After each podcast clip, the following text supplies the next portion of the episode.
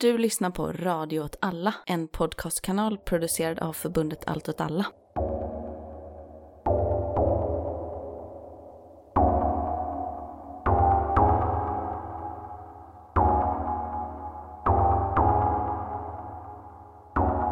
Hej och välkomna till Rörelse.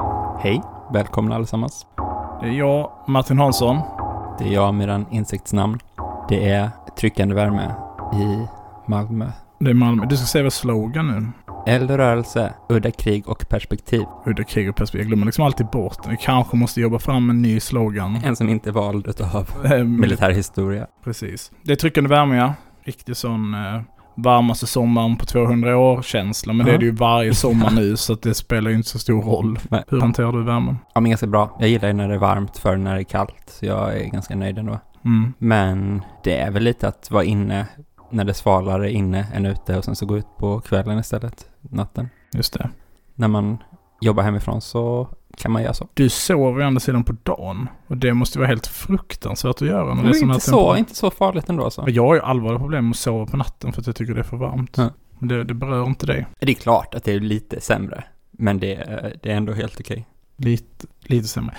Jaha, du sitter här och äter. Mm. Mm, det har ju varit ett en, en, eh, diskussionsämne i våra liv, din, din kosthållning. Det är lite här bort från din... eh, Min sömn, din du går in på min kost Mm. istället. Ja. Vad fan är det du sitter och äter för ja, någonting? jag gjorde en liten bowl Du kan gjorde man en bowl, jag kan Mm. presentera den här. Mm. Jag kan till och med göra en okulär besiktning. Mm. Jag sitter här så i studion och äter ur en glassförpackning. Icas trippelgod chokladglass. Det är ingen kvar i den glassen i förpackningen. Nej det är det inte, utan jag ser färgerna grått, grönt och brunt. Ser några ägg, lite avokado, någon majonnäsliknande produkt. Skulle kunna vara gräddfil eller crème fraîche.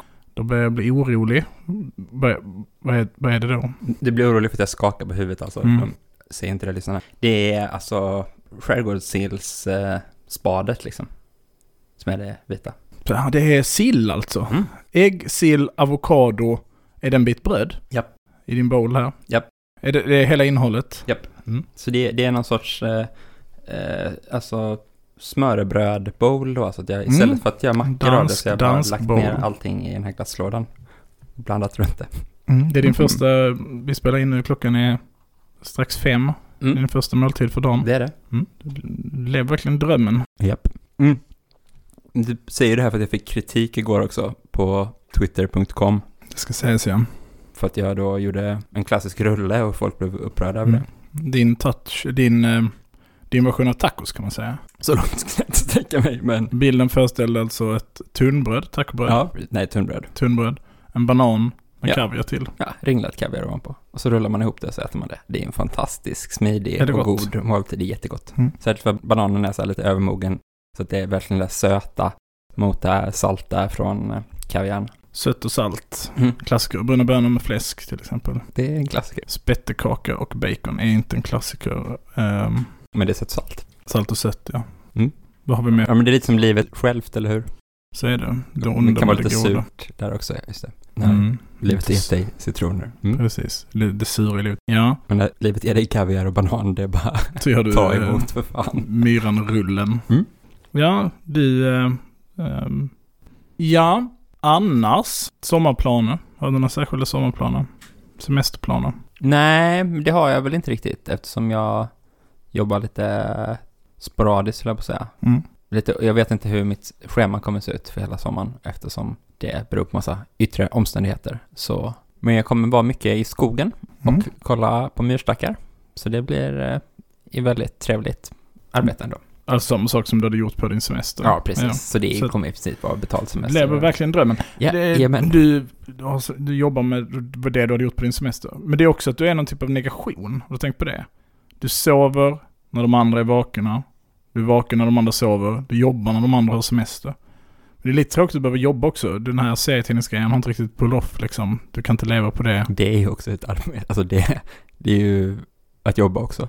Att teckna serier. För jag hade gjort det. Ja, det är ju att, att, att jobba. Ja, alltså om man säger det på det Jo, sättet. jo, liksom, att, Men- vad, jobb, vad jobbar du med? Jag, jag jobbar med att teckna serier. Det är finstilt där, men det är, finns en viss skillnad. Det finns det absolut. Det är bara att, det kanske, kanske min huvudsakliga poäng här är att det tar väldigt mycket tid. Så man har inte massa fritid ifall man ska göra det som sysselsättning. Nej, nej det är sant. Det, det är ju, jag tror att de här riktiga serietecknarna sitter nog och ritar 10-12 timmar om dagen ofta. Så Mm. här. Eh, Och njuter varje sekund. Ja. Sjuka. Det är underbart liksom. Ja. Jag vet inte vad det skulle vara min motsvarighet att göra. Inte göra någonting och få pengar för det. Ja, men då ska inte du sitta och gamea och streama då? Är inte det ditt sätt att du kan realisera den här... Ja. Alltså det är också, nu har jag några dagar nu när jag inte har barnen och min eh, fantastiska sambo hemma. Så jag jobbar liksom och så kommer jag hem.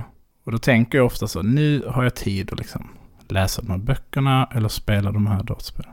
Men jag gör inte det. Det är inte så kul. Du sitter bara och bråkar på Twitter istället. Nej, jag skriver, Jag, jag skriver inte något. Jag bara gör ingenting. Jag bara ligger Men är inte det still. det som är mm, att Och vara... jag njuter inte av det. Nej, men att du, du liksom återhämtar dig liksom. Nej. Du tror inte det? Du är bara stressad. Jag bara är så här, var är mina barn någonstans? Varför kommer de inte hem? Det är fruktansvärt. Jag njuter inte av det här. Nej. Jag dricker inte ens, jag är nykter Nej. liksom. Sitter här helt nykter. Nej, det låter ju inte bra alltså. Nej, det är inte bra. Det, Man blir orolig. För en, jag blir orolig nu ja, ja, men jag är genuint orolig. Man kanske behöver ha liksom något sätt att hantera det. Och det skulle man ju kunna kalla en strategi. Mm. För idag så ska vi, det var min brygga här, vad tyckte det du om var den? väldigt... Jag såg den inte komma förrän den var precis Äh? framför ansiktet på mig, så det var väldigt snyggt. Det Bra. Nej men det, det här är något vi har pratat om flera tillfällen återkommande. Det är den här, så helt enkelt två olika saker ska jag säga. Den ena är att alla med lite kunskap om militärteori stör sig på användandet av begreppet strategi och taktik. Och att de används som synonym till varandra. Mm, just det. Mm. Det är väl också bara vanligt när man typ eh, kollar på sport eller någonting, att liksom folk blandar ihop det där. Mm. Att det, är ganska, att det är bara allmänt. Men det är kanske de som, ja, och de som är nördar på någonting där man faktiskt använder det, stör sig på det. För att det är en konstig sammanblandning av begrepp. Och den andra är väl att det pågår och har pågått ett tag den här strategidiskussionen och eh, kanske på något sätt eh, kritiken från avsaknad av politisk eh, taktik och strategi. I en diskussion som vi har fört inom allt alla, men också kanske att det förs ju generellt i vänstern. Ja, alltså alla de bemärkelse. där texterna, liksom, vi är inga kampanjnissar till exempel, är ju i grund och botten en strategidiskussion. Ja, just det. Klassiska diskussionerna om aktivism som fördes i Sverige kanske efter Göteborg i princip, så här, eller ja, innan innan också skulle jag säga. Ja, just det. Och det är en diskussion som i sin tur mycket hämtades från en diskussion i andra länder, typ England och Tyskland, där de här texterna ger upp aktivismen av Mm. Andrew X till exempel. va? Ja, och i debatten, liksom hela den här debatten om våldsanvändning och inte våldsanvändning och flerfingerstaktiken och eh, passivt icke-våld. Alla de sakerna är ju egentligen antingen diskussioner om strategi eller taktik i någon mening. Och här sitter vi och har en podd om krig och då kanske man ska göra någon typ av eh, försök till att hjälpa till att reda ut begreppen och lite om hur man eh, kan tänka runt dem. Och, och kanske också vad militärteorin säger om de här begreppen. Just det. Samtidigt kanske det är bra att redan nu lyfta någon sorts varningens finger eller någonting, tänker jag, för att det är inte, det kanske inte, man bara kan översätta de här sakerna direkt. Att man inte kan översätta de här sakerna direkt till varandra, att eh, strategi och taktik liksom i militärteori går inte rakt av och översätta till politisk teori, va? Eller? Nej, nej inte kanske inte rakt av. Alltså det är såklart att skillnaden mellan strategi och taktik blir på något sätt bara så här ordboksdefinitioner kan man ju såklart använda på samma sätt, men jag menar att sättet att tänka kring det kanske mer är, man kan inspireras av liksom andra teoretiska verk. Ja, det kanske är föregripa samtalet, vi får se vad ja, du... men vad någonstans, Du, någonstans är ju um, krig politik. Så är det ju. jo, jo. Och är begrepp som inte går att fullständigt skilja sig åt. Taktik däremot kanske det blir betydligt svårare att, att, att ta något handfast och konkret Mm. ur det. Eftersom att det, det är inte så ofta man så, hur gör vi när vi tar en kulle till exempel.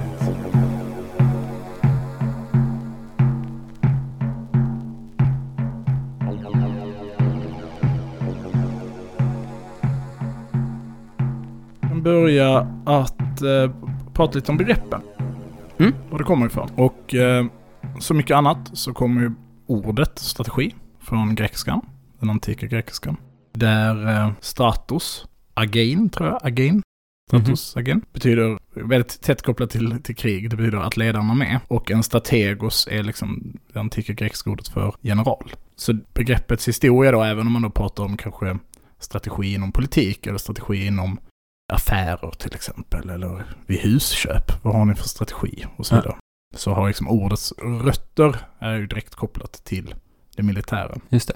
Och sen man pratar lite om hur strategi växte fram och begreppen och den här begreppsapparaten växte fram så är, är det liksom en debatt som existerar, eller man pratar om det här ganska mycket under antika Grekland och i romarriket. Och innan det så har man ju liksom i Kina då till exempel, eller i Östasien, så finns det ju en jättelevande debatt runt det här klassikern som Sun Tzus Art of War och så vidare. Under ett europeiskt perspektiv så är det så att under medeltidens krigsföring så är det liksom ett begrepp som inte riktigt existerar. Man hittar inte det liksom i så många källor, även om det såklart finns debatter om strategi på något sätt då. Och sen så under upplysningstiden så börjar liksom begreppet strategi komma tillbaka igen. Och på det sättet vi definierar begreppet idag växer ju fram på något sätt genom den, bland annat den franska officeraren Paul Gideon Joly de Meissero, ingen aning hur han uttalar sitt namn, som eh, 1777 definierar liksom, eller beskriver begreppet strategi som de övergripande frågorna rörande krig, medan då taktik ska förstås som de mer konkreta delarna av kriget.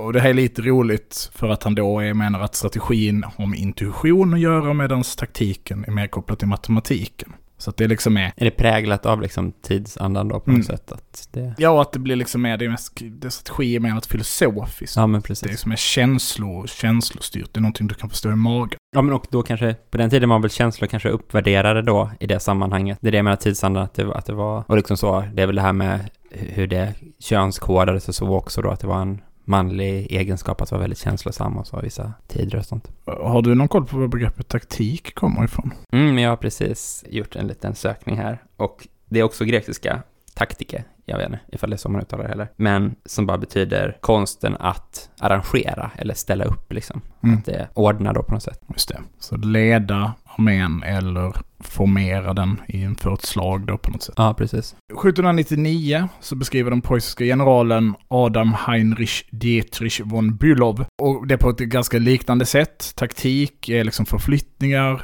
inom fiendens räckvidd och strategi för förflyttningar utom deras räckvidd. Så här börjar man se liksom den här separationen. Att det, strategi är någonting som sker. Det är krig fast det är inte krig. Det är en del av kriget men det är inte en del av striden. Utan det är någonting som sker som bortom kontakten med fiender på något sätt.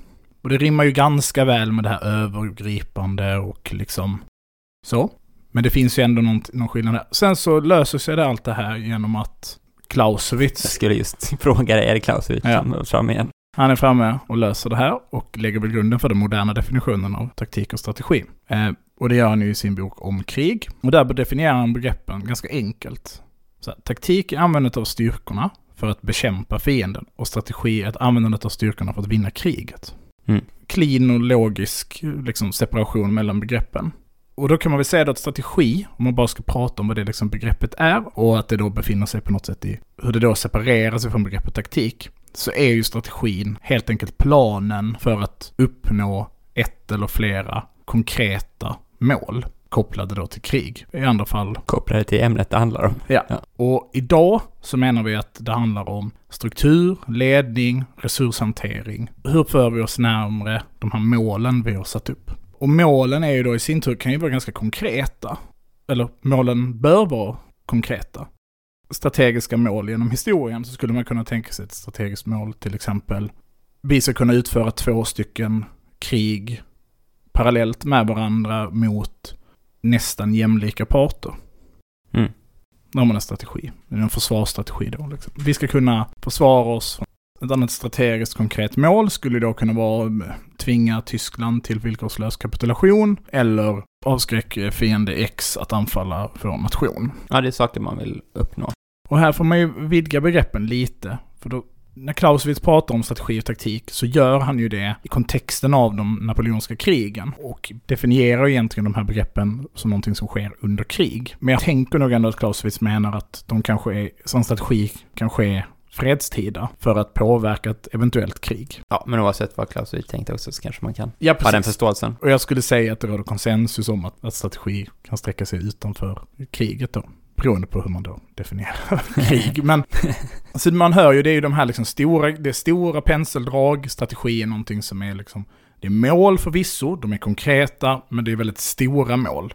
De strategiska målen kan ju såklart vara mer begränsade, satta till, eh, eller kopplade till en specifik eh, fiende. man kan ju tänka sig situationen där USA har strategiska mål kopplade till fiender de inte eh, är intresserade av att föra eh, krig med.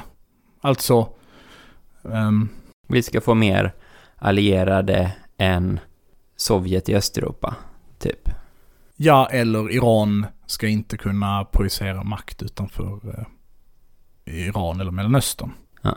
Så därför så kommer vi sänka eventuella skepp eller förstöra eller sabotera skepp. Eller sätta alla handelsblockad som vill ta emot deras skepp som åker runt med varor på världshaven.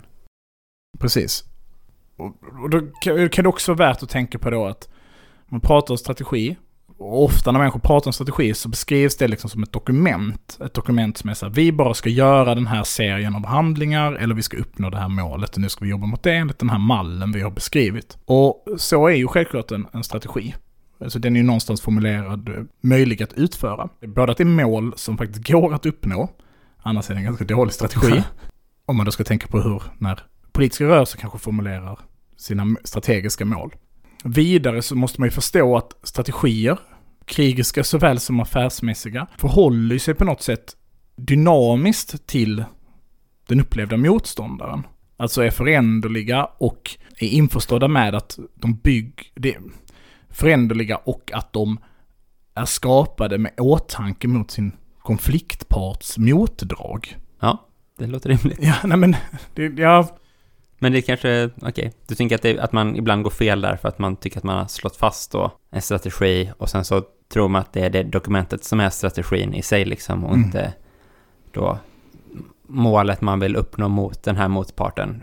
Och- ifall den förändrar sig så måste strategin också omformuleras fast den kanske är samma strategi typ. Ja, och att den försöker förutsäga motdragen fienden gör.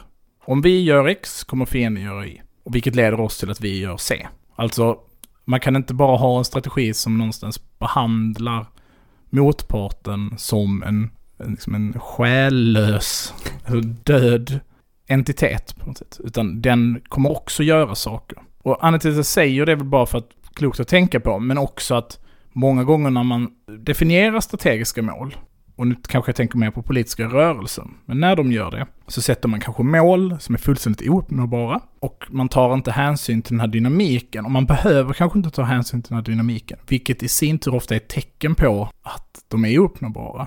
Alltså, om man tänker sig att man är, jag vet inte, Socialistiska partiet. Vi ska bli det nya Vänsterpartiet i Sverige. Vi ska konkurrera ut Vänsterpartiet som det stora Vänsterpartiet i Sverige. Om man inte någon gång i sitt strate- strategiska dokument behöver förhålla sig till hur Vänsterpartiet kommer att agera på den här kon- utkonkurrensen, då är det ju rätt, då är ju även den som formulerar strategin ganska medveten om att man aldrig hotar Vänsterpartiet. Mm. För då hade de rimligtvis försökt, försökt göra någonting åt att man håller på att bli utkonkurrerad som Vänsterparti. Ja, eller förhållit sig till det på något sätt i alla fall. Liksom. Något sätt. Det, det. Så redan när man formulerar sin strategi och motpartens agerande inte behövs tas hänsyn till, då har man nog formulerat ouppnåeliga mål. Hmm. Ja. På den strategiska nivån, så här, för nu är vi verkligen på den mest övergripande nivån, så kan man väl egentligen prata om att det finns eh, två olika eh, linjer eller förhållningssätt till att, till att eh, föra krig strategiskt. Och de, här två linjerna är manöver eller utnötning. Så, och det här har vi pratat om tidigare i podden, behöver inte stanna jättelänge. Bara säga det att, att det finns liksom ett förhållningssätt som är då där manöverkrigsföring tar hänsyn till att eller fokusera på att man med en relativt liten styrka ska uppnå sina strategiska mål genom att utmanövrera fienden på ett sätt som att man inte behöver använda så stora styrkor. Och å den andra sidan så finns då utnötningskriget som helt enkelt är modellen att man bara med all sin kraft ska uppnå det. Det ska bli en total kraftmätning eller en lokal total kraftmätning. Men en kraftmätning där den ena sidan tvingas undan. Det är konstigt för utnötning får mig alltid att tänka på något litet som gräver liksom, fast det är absolut inte det det betyder, utan det betyder motsatsen liksom. Mm. Förstår du? Alltså att jag, Mm. ändå, att jag ändå tänker så här typ, ja men jag kan inte, jag kan inte lyfta bort den här jordhögen, men jag kan liksom nöta bort bitar av den tills den är borta så. Att det liksom är de små krafterna och liksom så, men, men egentligen betyder det bara brute force liksom på något sätt.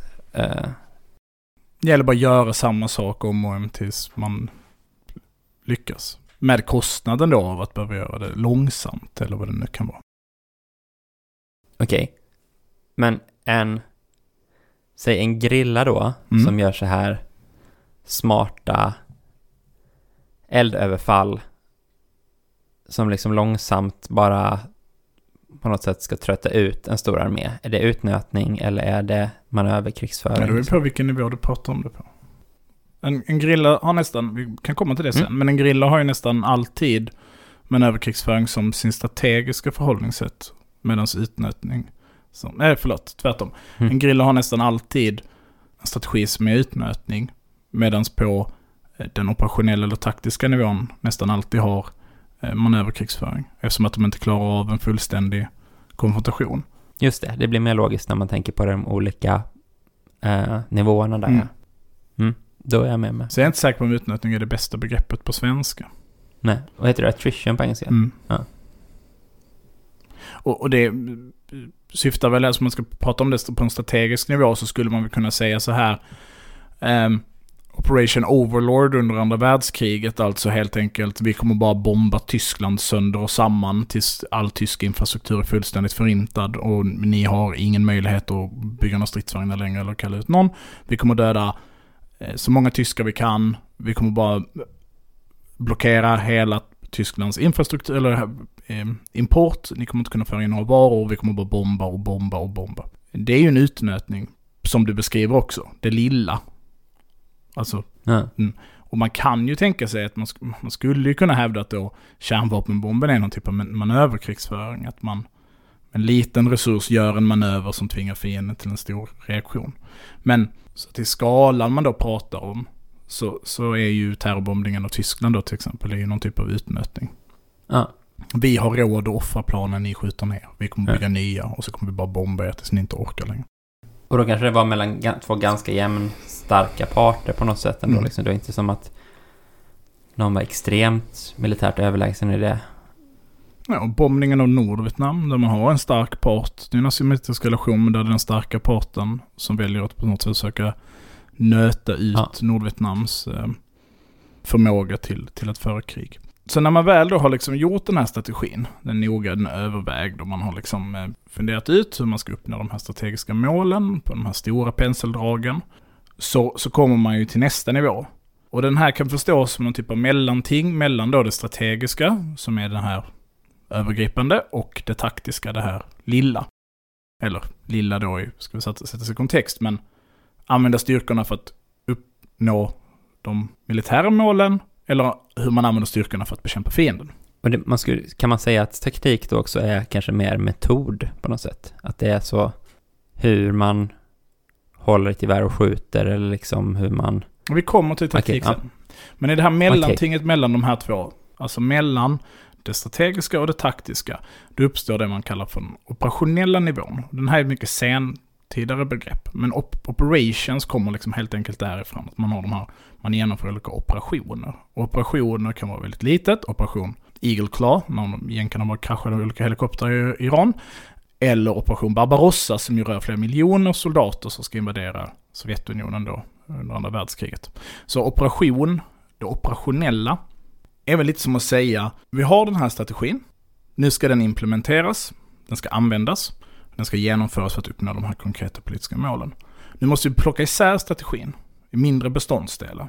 Och så måste vi säga, okej, för att uppnå det större målet, vilka mindre mål har vi då? Och sen så börjar man sätta, och där uppstår det operationella. Om det är då till exempel att befria Italien under andra världskriget. Mycket andra världskriget exempel här, men det är ju tacksamt med tanke på att det är så stort. Vi kan hoppa mellan Vietnam och andra världskriget exempel här då. Så är, vi, vi, ska, vi ska sluta Italien och kriget. Vi ska invadera Italien. Strategin säger, vi ska skära av axelmakternas övriga parter. Vi ska liksom isolera Tyskland. Vi behöver nå Berlin. Vi ska ta Berlin. Det är vårt strategiska, det är vårt, stats- villkorslösa kapitulationen är vårt strategiska mål och för att uppnå det behöver vi ta Berlin. Nu behöver vi bryta ner det här i mindre beståndsdelar. Vi måste ta oss till europeiska fastlandet. Vi har de här olika punkterna. Vi ska ta Italien. Hur ska vi ta Italien? Okej. Operation. Vi måste säkra hamnar i Nordafrika. Vi måste bestämma vilken, eh, vilka land, eh, brohuvuden vi behöver ha Italien och Sicilien då, för att göra detta. Det innebär att vi måste ha sönder de här tyska och italienska styrkorna i respektive område och så vidare. Där har du liksom den operationella nivån. Den operationella nivån under tättoffensiven till exempel. Förlåt. Den, den, tättoffensiven är liksom operationell. Det strategiska målet, vi ska driva ut USA ur, ur Sydvietnam, vi ska vinna det här kriget. För att få ut USA har vi bestämt oss för att vi måste åsamka dem så stora förluster som möjligt så de inte vill medverka längre. Och vi måste göra politiska, symboliska segrar. Okej. Okay. När passar det att göra en attack? Precis. Ja. Okej, okay, vi behöver göra det. Vi behöver ta Hue med omnejd. Det är liksom det operationella. Hur tar vi Hue? Det är operationellt. Det här kan ju då, när den formuleras strategiskt och operationellt, så kan ju detaljnivån här bli väldigt viktig. För de här planerna de beskrivs ju i, eller de här planerna görs ju, både den strategiska och den operationella planen görs ju i förväg. Förhoppningsvis så, så ritar man ut de här. Och de kan vara liksom väldigt skiftande i, i detaljnivå. Kan ju, man kan ju tänka sig en situation där man säger från Hue, förlåt, från Hanoi, i fallet med Vietnam, ni ska ta Hue. Det gör vi genom att vi tar de här punkterna runt om staden, vi isolerar dem på det här sättet. Vi eh, anfaller de, den här armédelen, anfaller därifrån, från eh, syd, den här anfaller från väst och så vidare. Och så vidare, och så vidare. Först när vi är inne i staden så är de här fem byggnaderna de första som ska säkras och så vidare. och så vidare. Det är liksom väldigt hög detaljnivå. Um, eller kan de operationella planen vara mycket mer löst formulerade med mycket lägre detaljnivå? Ni ska ta hur är. Ni sätter er ner, ni gör upp planer i övergripande det här ska se till. Men när tillfälle ges där man upplever att försvaret är som svagast så ska ni anfalla där och så vidare. Och det här med detaljnivån liksom blir viktigare och viktigare ju närmare den taktiska nivån man kommer för att slutligen bli väldigt, väldigt viktigt. Och, och det här är lite komplext. Vi ska komma till det sen. Men på den operationella, operationella nivån så existerar ju också då manöver och utnötning igen. Alltså, när vi, tar, när vi ska ta Hue, eller när vi ska ta Italien, ska vi försöka med li, relativt liten styrka infiltrera staden, slut de centrala punkterna, tvinga dem på flykt, eller ska vi göra massanfall? När vi ska ta Italien, ska vi osedda försöka landstiga en mindre styrka som, som ska ta sig bakom fiendens linjer eller inte centrala eller taktiskt viktiga stridspunkter, kullar, berg och så vidare för att kunna liksom tvinga fienden att dra sig undan för att de inte klarar av situationen. För att helt enkelt driva bort dem utan egentlig strid liksom. Eller då utnötningen. Vi landstiger på bred front, vi bombar noga, de vet att vi kommer, men vi bara överväldigar dem med en sån kraft att de inte klarar av det här liksom slagutdelningen som, som eh, vår operation tvingar fram. Och slutligen då, med, då, med de här nivåerna, så kommer man ju till det taktiska. Som ju hamnar betydligt närmare den enskilda människan, även om det också kan röra sig på lite, på lite större gruppnivå. Och det är ju helt enkelt hur man utför de specifika handlingarna. Som du beskrev tidigare om liksom hur man skjuter sitt gevär. Vet jag inte riktigt om det skulle kvala in i taktiskt, men... Ja, hur man har eld och rörelse som en anfallsmetod mm. liksom. Mm. Att du skjuter medan jag rör mig och tvärtom. Alltså att... Precis. Eller så gör man inte så utan alla bara går på ett rakt led framåt som man gjorde för, alltså. Mm. Ja, eller, eller kanske mer, um, vi siktar alltid på att uh, göra en kringgående manöver när vi stöter på en fiende. En enhet låser upp fienden, den andra rör sig runt och försöker slå dem från sidan. Flankering liksom. Det är, mm. vår, det, det är vår taktik. Och taktik är ju väldigt enkelt att förstå på det sättet. Eftersom att en, taktik är ju ofta det man pratar om. Vilken strategi har vi för att vinna mot eh, Danmark i fotbolls-EM? Mm. Vilken strategi vi har för att vinna mot Danmark i fotbolls-EM? Så här, vi har före fotbollsmatchen förberett oss, vi har tränat absolut, det är någon typ av strategi, det är en långsiktig. Vi har också försökt påverka Danmarks motivation till att spela fotboll. Ja, men det kanske sällan ens är formulerat som mot Danmark, utan eh, hur ska vi i Sverige ha ett bra fotbollslag? Jo, vi ska ha ungdomsverksamhet, mm. eller typ. Absolut, då skulle man kunna vara Eller kanske då till och med skulle kunna sträcka sig till ett strategi skulle säga hur ska vi vinna fotbolls-EM? Vilka matcher ska vi ta ut oss och vilka ska vi, ja. vilka ska vi vila och så vidare. Vila kanske är dumt, men, men spela lite lugnare. Så vi bara sabbar spelet helt och hållet. Ja, bara filibuster, bara stå och passa varandra längst ner. Ehm, Men det vanliga i fotboll kommer vara taktiken, alltså hur ska vi spela den här matchen så här typ. mm. Mm. Nu möter vi fienden. Ska vi ha en, vilken, vilken 4-4-2 eller vad det nu heter, Mm. jag kan inte de här. Nej, och liksom om man pratar i, i andra sammanhang kanske man, vad är vår säljtaktik? Hur säljer vi den här produkten då i affärsstrategi? Hur, hur lurar vi vår, den här potentiella kunden att konsumera så mycket som möjligt? Det operationella och det taktiska liksom delar ju den här konflikten båda två. Att konflikten mellan hur detaljerat saker är bestämda, hur tydliga är hur tydligt definierad är vår taktik? Hur detaljrik är vår taktik? Och hur mycket eh, är vi tvungna att lyda vår taktik? Och detta skapar liksom två strömningar på samma sätt som man kan säga då att manöver och utnötning gör. Även om manöver och utökning, utnötning också existerar på den taktiska nivån. Vi maximerar all eldkraft vi har när vi träffar dem och dödar så många fiender som möjligt. Det är utnötning. Eller en relativt svag styrka ska med hjälp av skickliga manöver tvinga bekämpa fienden eller nedkämpa fienden. Men hur man då styr i de här situationerna, och hur mycket slav man är under i strategin, den operationella nivån och den taktiska nivån, pratar man om att dela upp saker i något som heter Mission Type Tactics, på svenska säger man uppdragstaktik, eller Detailed Command, eller då kommandostyrning. Som ju i all enkelhet bara är att säga så här, har vi ett dokument vi följer när vi gör saker, eller spelar vi boll i situationen? Följer vi liksom med kanske då med intuition, men också liksom att i stunden ta besluten? Och det här kan ju låta konstigt. Liksom, och, och, och dumt att prata om det här. För man tänker, men det bästa borde väl vara att alla löste uppgiften som de bäst fann lämpligt. Alltså på den taktiska nivån, ni ska bekämpa fienderna på den här kullen. Men nu måste vi följa den här manualen hur vi gör det. Eller gör det på det sättet som ni tycker verkar bäst. Och på den operationella nivån är det ju snarare ni ska ta Kiev, eller Rom, eller ni ska ta Hue. Gör det på det sättet som ni finner bäst i stunden.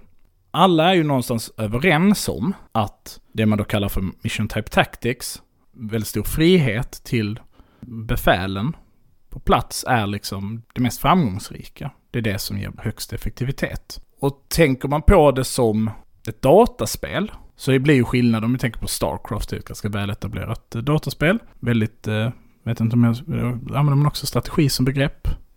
Mm, Strategispel. strategispel. Jag vet inte om det är strategi man håller på med i Starcraft. Kanske är taktik. Behöver vi inte stanna i. Men skillnaden mellan de här är ju egentligen att säga innan du ska anfalla Protos bas då i Starcraft så måste du bestämma, utan att veta vad fienden gör, lite hur dina gubbar ska göra. Du måste skriva en AI till dina gubbar. Ni går hit och sen anfaller ni dit. Och du får liksom inte riktigt ändra på det när det här väl är igång. Utan det är så här du gör det. Möter du på eh, två Zerglings, då flyr du. Det konstigt med det var ett Protos. Skitsamma. Eller säga, du reagerar intuitivt när du spelar på vad din motståndare gör och så svarar du på det. Det låter ju bättre sen än Mm. det. Mm. Och det är ju därför lätt att tänka att det är det bästa. Men verkligheten är ju inte som i dataspel. Så att det här handlar ju om, ja, i minsta fall, ett par hundra personer som utan att se vad de andra gör ska ta hänsyn till det och förstå och ha en överblick. Och i andra fall så handlar det ju om flera miljoner människor Mm. som ska utföra en serie handlingar som då ska leda fram till någonting. Och här finns det liksom en konflikt. Och under andra världskriget så visade den sig här, den sig ganska tydlig. Vilka tänker du var bäst på taktik under andra världskriget?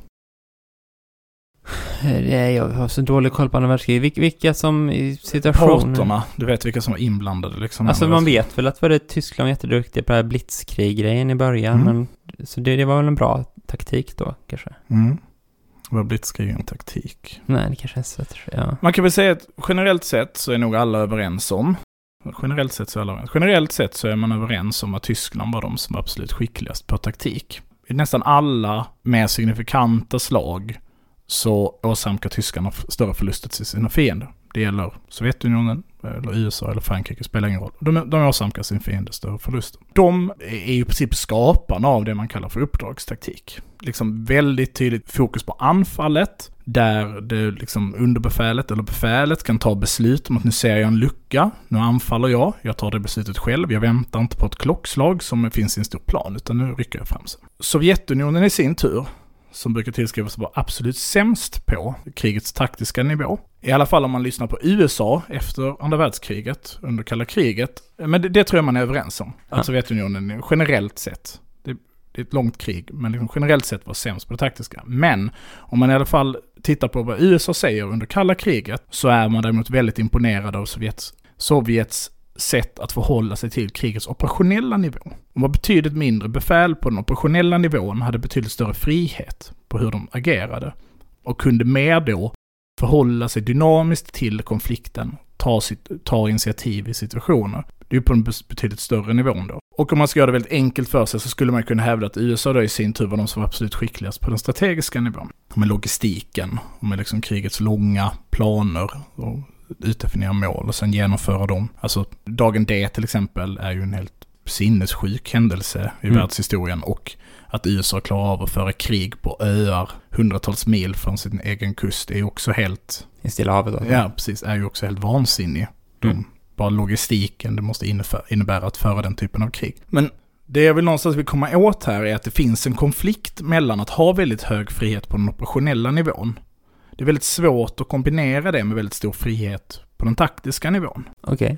För att nackdelen med att ha stor frihet på den taktiska nivån är att det blir ju att de inblandade styrkorna inte hamnar exakt där du har sagt åt dem att komma. Och de löser heller inte uppgiften med samma fruktansvärda förhållningssätt till scheman. Nej. Du säger till någon, vi ska ta en kulle. Okej, vi tar kullen, vi har ungefär den här tidsrymden på oss. Nu gör vi det här. Eller vi ska ta den här staden, eller vi ska bekämpa den här fientliga styrkan. Så vet du exakt inte, du vet inte exakt hur det kommer att se ut efteråt. Det gör du så självklart aldrig annars. Men det här skapar liksom ännu mer eh, en situation där du har svårare att förutse på den större nivån hur saker och ting kommer att spela ut sig. Så ifall din operation byggde på att ni skulle ta de här brohuvudena i Italien för att kunna komma in och sen så har du gett uppgiften att de får lösa det lite hur de vill och så har de struntat i att ta tre stycken då för att det var... Ja, precis, och mer fördelaktigt att för att... Vi tar de här istället. Och så, men då har du planerat var båtarna ska gå. Mm. Och då så fuckar det upp liksom. Ja, och det, det gör ju att om du då, om du då med på, på, på den övergripande nivån kan ha en större styrning då, eller eh, liksom nästan matematiskt förhållningssätt till taktiken. Vi anfaller så här, så här många ehm, så här många understödsvapen behöver man om man ska anfalla en, en by. Eh, vi skjuter av så här många granater. Vi eh, rycker fram på de här intervallerna. Det kostar oss ungefär så här många soldater att ta ut en så här stor styrka. Ja, då kan du räkna på hur många granater de behöver där. Du kan räkna på hur många mannar de behöver. Du kan beräkna på hur lång tid det kommer att ta. Sen kommer det inte alltid bli så, självklart. Men du kan förhålla dig på något sätt i större utsträckning enligt en plan.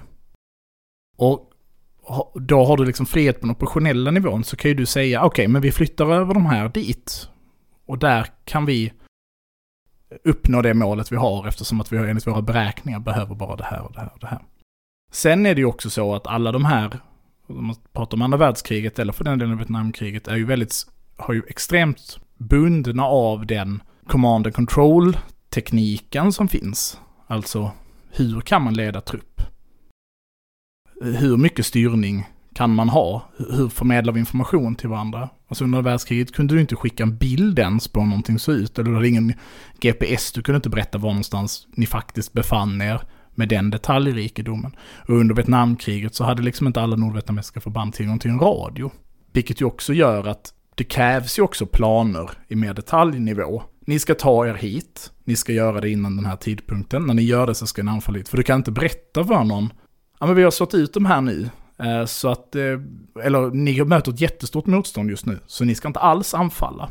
Utan man var liksom tvungen att förhålla sig någonstans till, till en plan. Och det här påverkar ju såklart bland annat det som påverkar dem, liksom den väldigt stora skillnaden i förluster till exempel under Vietnamkriget. Till, ja, och säkert för Sovjetunionens del också som också hade brist på radios under, under andra världskriget. När du säger att man tänker sig absolut att uppdragstaktik ska vara det mest effektiva. Liksom. Någonstans vill man ju också tänka på det här dataspelsplanet och tänka ifall det finns en som har bestämt allting, som kan bara utföra och kontrollera allting, då måste det såklart vara bättre att ha en kommandostruktur där ifall, man, ifall för samma person får då all information och kan styra allting på det liksom bästa sättet för planen, för man kan ha översikt. Mm. Men det kommer aldrig vara den situationen, för man kommer aldrig ha den här perfekta informationen som i, Nej, i liksom precis. sitt HQ kommer man Nej. inte sitta och veta allting och... Staben Och- kommer ju inte kunna ha den informationen. Det är ju praktiskt omöjligt. Och även om man pratar om någon sån här satellit, liksom eh, satellitsamhälle liksom där man är i detaljstyrning så kommer det ju finnas motmedel mot det och dessutom så har ju verkligheten någonting som krig inte har och det som då Clausewitz kallar för friktion. Alltså, yes, någon bryter foten och Ja. någons larvband går av eller det är väldigt sällan det är representerat i en... eh, I något förband så har man en riktig rövig chef så folk pratar om myteri istället. Liksom. Ja. Mm. Eller det börjar regna. Ja. Eller så. Även om det såklart finns dataspel som tar hänsyn till det. Men det behöver vi inte gå in på. Men så, så att man, här ser man ju liksom, det, det, det finns, det som jag kanske tänker framförallt, det som framförallt är viktigt att ta med sig det här är att det finns en föreställning om att det skickligaste sättet att, den, den bästa strategin, då när man använder begreppet strategi i synonym till både operationell och taktisk nivå, är den som är mest detaljerad. Mm. Det håller inte militärteorin med, dem. Den är, det håller inte militärteorin med dem. Utan den säger, historien har om och om och om, om igen visat att man behöver tydliga strategiska, konkreta och uppnåbara mål. Alltså helt enkelt sätt att säga, hur vinner vi? Mm. För det här är ju ett problem. Alltså det här är kanske USAs Ja, ja. huvudsakliga problem just nu. De har ingen aning om hur de vinner vare sig Syrien, Irak eller Afghanistan. Och nu förlorar de i Afghanistan för att de aldrig hade ett mål. Nej. Eller de skulle bekämpa talibanerna kanske, Ja. fast inte till tillräckligt, med, med lite, inte så stora kostnader. Eller vad det nu Mm. var. Men Vad ska det bli av Afghanistan? Var inte så... Ja, det där var uppenbart, där haltade ju då. För att de också förhöll sig extremt militärt till ett politiskt problem. Ja. Men föreställningen om att styrning är det som definierar väl formulerad strategi. Och då i sin tur operationell och taktisk nivå. Så är det inte. Utan tvärtom så är autonomitet då på något sätt för de krafter som styrkor som deltar i, i, i kriget är liksom det som om och om och om igen har visat sig varit det mest effektiva. Just det. Mm. Så skriv inte världens detaljerade strategi, det kommer inte hjälpa liksom. Det... Nej, Ja. och säg inte alla ska göra så här. Nej. För när alla gör så så blir det oftast ganska dåligt. Mm. Så kan det väl vara viktigt att säga då att, att på alla de här liksom nivåerna så uppstår det ju någonting, eller så skapar man någonting som kallas för doktriner. Och det lättaste sättet att beskriva doktriner är väl att det på något sätt är manualer för hur olika situationer ska hanteras. När vi ska gå i land med vårt landstigningsfartyg, då gör vi det så här. Eller um, när vi ska sank- sätta sanktioner mot ett land, då gör vi det på det här sättet. Skulle man kunna kalla det i en inte-militär situation att man pratar om kanske modus operandi och så? Är det Mm. motsvarande? Är en lathund. Jo, men också kanske att det kan vara mer, tänker jag då, i politiska sammanhang, att det kan vara mer en identitet och ett sätt att bete sig liksom som är typ en praxis, kanske helt enkelt, Mm. för, för Ja. hur man brukar agera så liksom, att det är Absolut. en metodik som är vanlig liksom. Ja. Och, man, och många av framförallt USAs eh, liksom, manualer eller doktriner är ju fritt tillgängliga. Liksom, och det, det kan ju sträcka sig allt från hur pratar vi i en radio med varandra, det är en jätteviktig sak, vilka Mm. begrepp använder vi, till hur eh, säkrar vi en stad. Och, Mm. hur, bara hur praktiskt genomför vi det. Och, och med detta så ska man ju då säga att doktriner kan, och det har vi pratat mycket om i avsnittet eh, anpassning eller död, så pratar vi om de här fredstida formulerade doktrinerna, liksom det fredstida sättet att, att, eh, att bestämma hur man gör saker. Det är ju också jättedåligt. Alltså de doktrinerna brukar vara jättedåliga. Att man sätter sig ner och är så här. Nu har vi den här typen av konflikt som vi föreställer oss kommer kunna ske. När vi hamnar i den typen av konflikter så gör vi så här. Att man sitter och skriver det ett år i förväg liksom, eller tio år i förväg så kommer inte ha någon jävla aning om vad som behövs. Nej, precis. Då föreställer man sig så här, men stridsvagnar kommer vi använda på det här sättet. De kommer eh, köras i klump och så kommer de göra som en spjutspets och så kommer de eh, bara användas för att skjuta på infanterister till exempel. För då har man väldigt lite uppfattning om hur den fiende man faktiskt möter kommer vara liksom. Så det är väldigt svårt att gissa sig fram till. Eller? Vad beror det på? Ja, det, beror beror väl framförallt på att både den här dynamiska relationen. Hur använder vi det här i den konflikten vi befinner oss baserat på hur vår motpart gör. Um, mycket av det här handlar ju om teknik liksom. Och att man inte helt är hundra på hur tekniken fungerar och hur den fungerar i en plats med mer friktion. Liksom mindre labb, mer friktion. Mm. Och att man kanske inte alltid tar hänsyn till liksom det mänskliga psyket alltid i den fredstida. Utan man får någonstans för liksom inbilla sig hur människor hanterar. Till exempel, vi har i vår doktrin, vi skjuter inga civila. Bra, då kommer vi inte skjuta några civila. För nu har vi skrivit det i Mm, vårt just dokument att vi inte gör det. Oj vad arga våra soldater verkar vara på de här nordvietnamesiska gerillasoldaterna. Oj, nu gick de en massaker i den här byn för att hämnas på för att deras, att deras kompisar har gått på trampminor. Men vi har ju skrivit i doktrinen att de inte ska göra det, så vi behöver ju inte göra mer. än bara- Vi bara skrev ner det här så skulle det inte bli någon massaker. Ah, okej, men vi kanske måste ha folk ute i förbanden som har som uppgift, militärpolis som har som uppgift till att lösa det. Jag vet inte. Eller vi skiter i vilket, låt dem döda lite civila. Att doktrinerna förhåller sig på något sätt till fiendens agerande. Om din fiende inte samlar alla sina stridsvagnar vid en viss punkt och använder dem som en slägga för att ta sig igenom linjerna utan de sprider ut dem bland, bland eh, sina soldater. Då kanske det är en skitdålig idé att du har klumpat dina stridsvagnar till exempel.